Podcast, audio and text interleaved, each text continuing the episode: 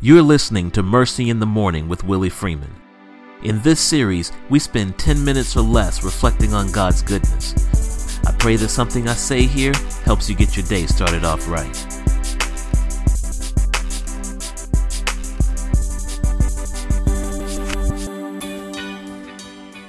Let's turn over to James chapter 2. The book of James chapter 2 and verse 14. All right, starting at James 2:14, it says, "What does it profit, my brethren, though a man says he has faith and has not works? Can faith alone save him?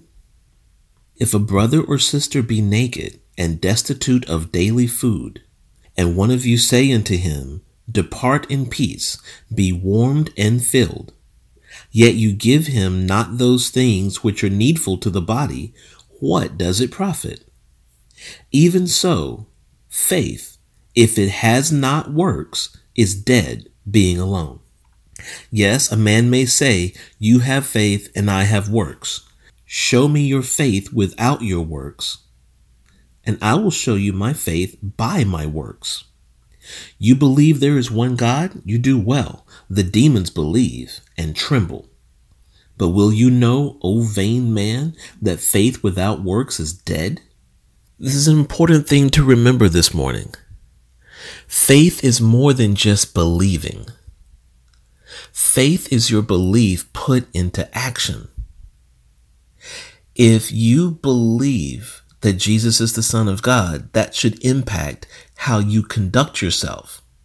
If you believe Jesus is just an idea that you should walk around and say, yes, I believe there is a Jesus, but that doesn't change my life, then you have dead faith if it's faith at all. Real faith is when your actions are impacted, directed, and guided by what you believe. Faith without work is dead. Let's look at the scripture again.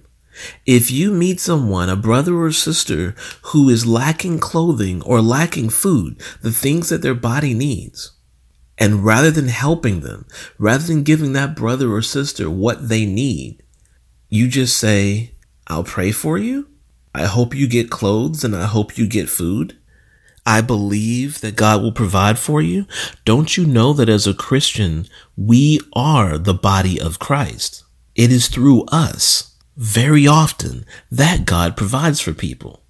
Don't wish somebody well if you're able to actually provide and make them well.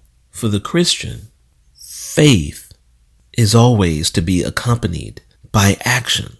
Now, if you're not able to provide for them, that's one thing. But if you can, make it a point to put your faith in action. Because just believing even the demons believe. They actually know what's going to happen in the future to them. They actually know that they're on the wrong side of this spiritual conflict. And so they tremble because they're afraid. But the child of God, their faith is coupled by their behavior, their works. If you believe, then do something.